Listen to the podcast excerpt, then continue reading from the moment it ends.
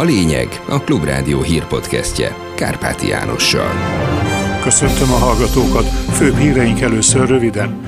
Navracsics szerint megállapodás született Erasmus ügyben, de sok múlik azon, pontosan mi lesz majd a jogszabály módosításokban. A kérdés, hogy mi lesz a konkrét tartalma ezeknek az átláthatósági meg prudencia szabályoknak. Újabb modern nyugati fegyvereket kap Ukrajna. Ez egy szintlépés. A nyugat eddig támadó fegyverrendszereket nem szállított az ukránoknak. Kevés pedagógus vesz részt a sztrájkban. A szakszervezetnek biztos, hogy más tiltakozási formák után is nézni kell, és újítani kell, mert ez, ha nem is kifulladóban van, de a lendületen jelentősen veszített. Borult idő várható, helyenként hószálingózással.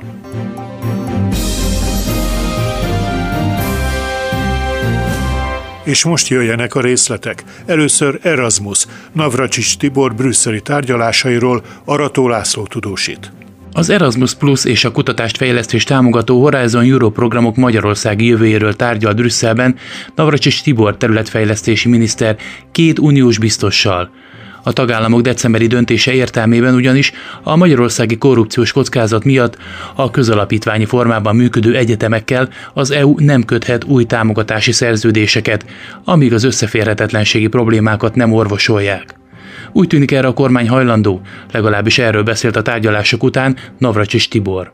Részünkről nem akadálya, ha az Európai Bizottság azt veti fel, hogy a politikusok ne lehessenek tagjai a kuratóriumnak, akkor a szabályozással ezt is meg tudjuk oldani, illetve amit még problémaként vetettek föl, az a jelenlegi kuratóriumi tagság mandátumának időbeli korlátlan voltak. Navracsics hozzátette, hogy a szükséges módosításokat márciusban tudja a parlament elvégezni. Addig tisztázni kell, hogy a politikusok mekkora köre érintett. Kérdés, hogy például a polgármester vagy az önkormányzati képviselő ide tartozik-e. Az azonban biztos, hogy a miniszter igen.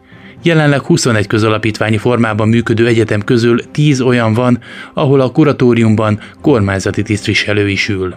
Az egyetemi alapítványok átláthatóságán és az uniós források felhasználásán önmagában nem fog javítani, ha nem miniszterek lesznek a kuratóriumokban, mondta a Klubrádióban a korrupció ellen küzdő Transparency International Magyarország jogi igazgatója, aki szerint sok minden múlik azon, hogy pontosan milyen szabályokban állapodott meg az Európai Bizottság és Navracsics Tibor.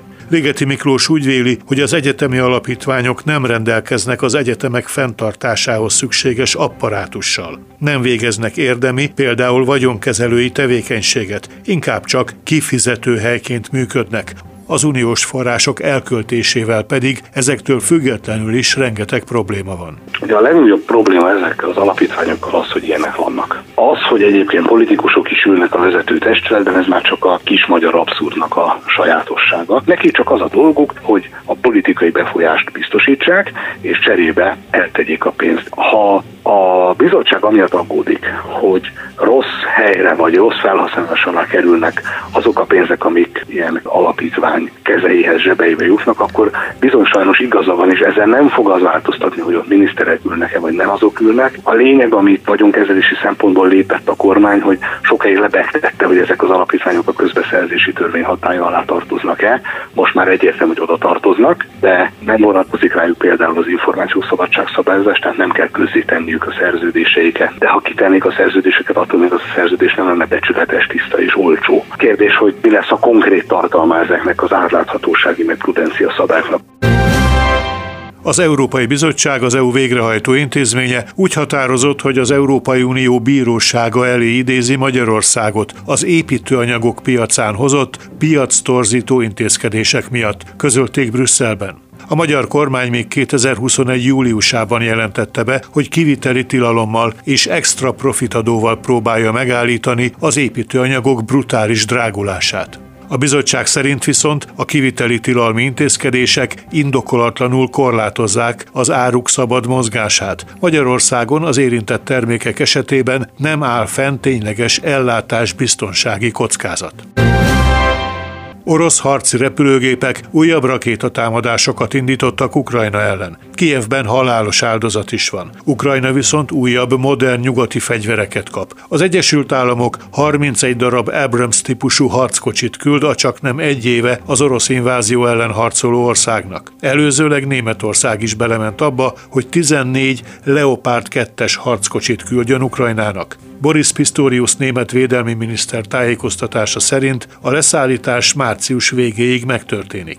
A britektől tizennégy Challenger kettes tank várható a harctérre. Norvégia szintén küld Leopard ketteseket, de azt nem közölték, hányat.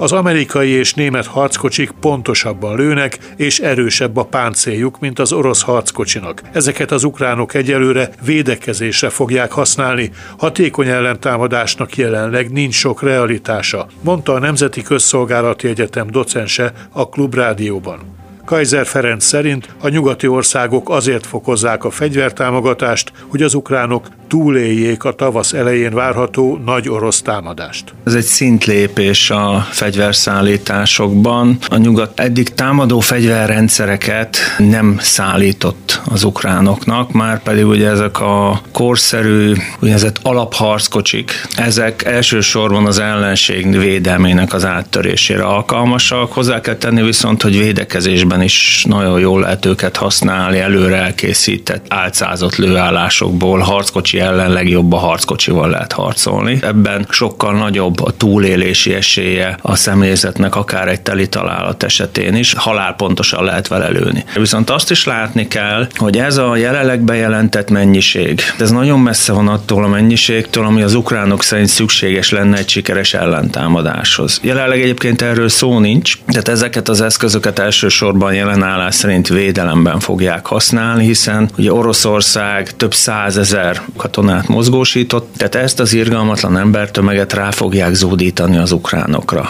Mihegy felszárad a sár.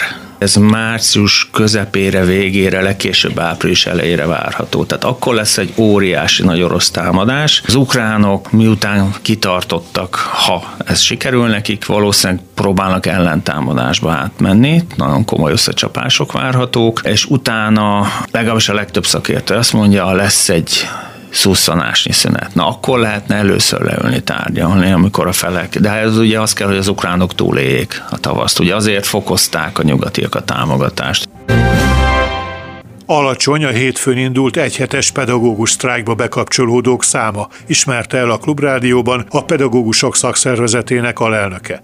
Totik Tamás azt mondta, hogy a mostani tízezer körüli részvétel sokkal alacsonyabb, mint a korábbi. Megjegyezte, hogy jövő kedden azért még nagyobb tiltakozó megmozdulásra számítanak. Nagyjából olyan tízezer körül van, ami felmérésünk szerint az óvodákba, általános iskolákba és középiskolákba sztrájkolnak, tehát ez eléggé alacsony az eddigiekhez. Bár szeretném hangsúlyozni, hogy január harmincegyedikére azért jobban készülődnek a kollégák. Reményeink szerint ott azért nagyobb megmozdulás lesz. Kudarcnak nem nevezném, mert azért az a tízezres tömeg azért nem kis létszám. A szakszervezetnek biztos, hogy más tiltakozási formák után is nézni kell, és újítani kell, mert ez, ha nem is kifulladóban van, de a lendülettel jelentősen veszített.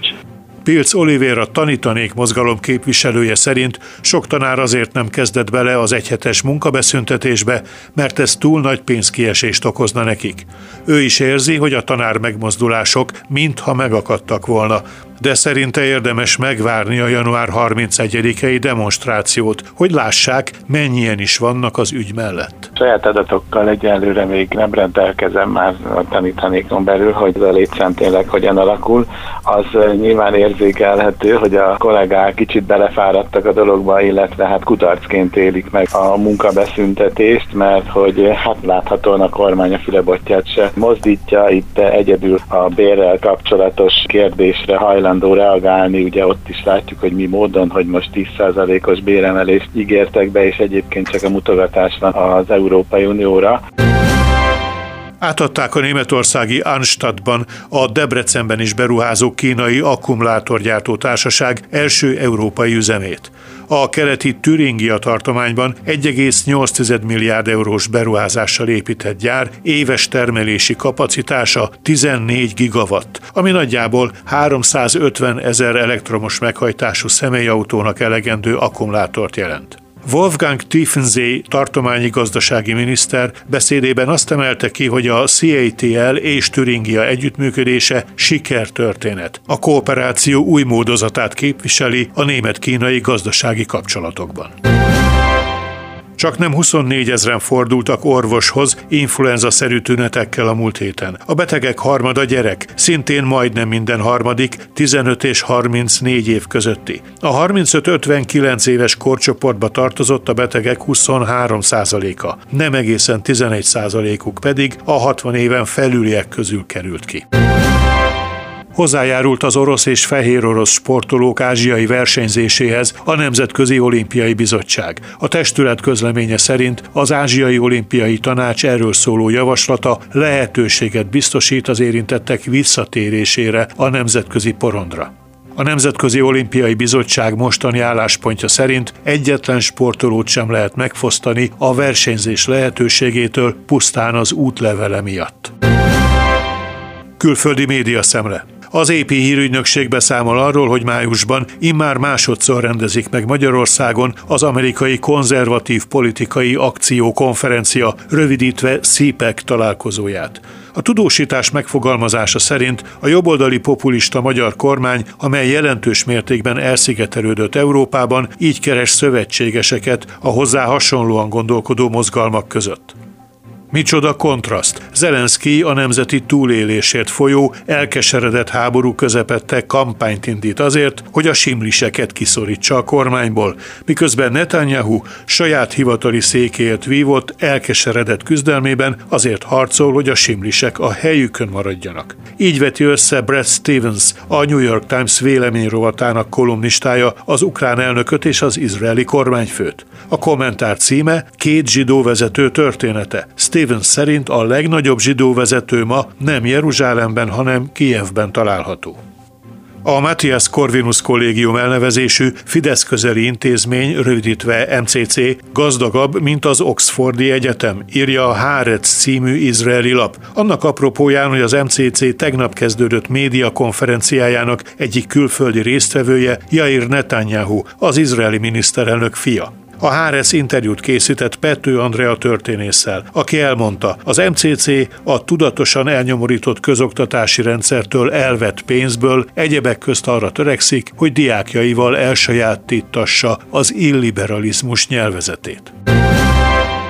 Végül az időjárásról. Többnyire erősen felhős vagy borult lesz az ég, időnként kisebb-nagyobb szakadozásokkal. Éjszaka helyenként, pénteken elszórt jelleggel számíthatunk hószálingózásra, gyenge havazásra, illetve néhol vegyes csapadékra. A legalacsonyabb éjszakai hőmérséklet nulla és mínusz öt, a legmagasabb nappali hőmérséklet pénteken nulla és plusz öt fok között várható. Budapesten három fok lesz a maximum. Kárpáti Jánost hallották, köszönöm a figyelmüket. Ez volt a lényeg. A Klubrádió hírpodcastjét hallották.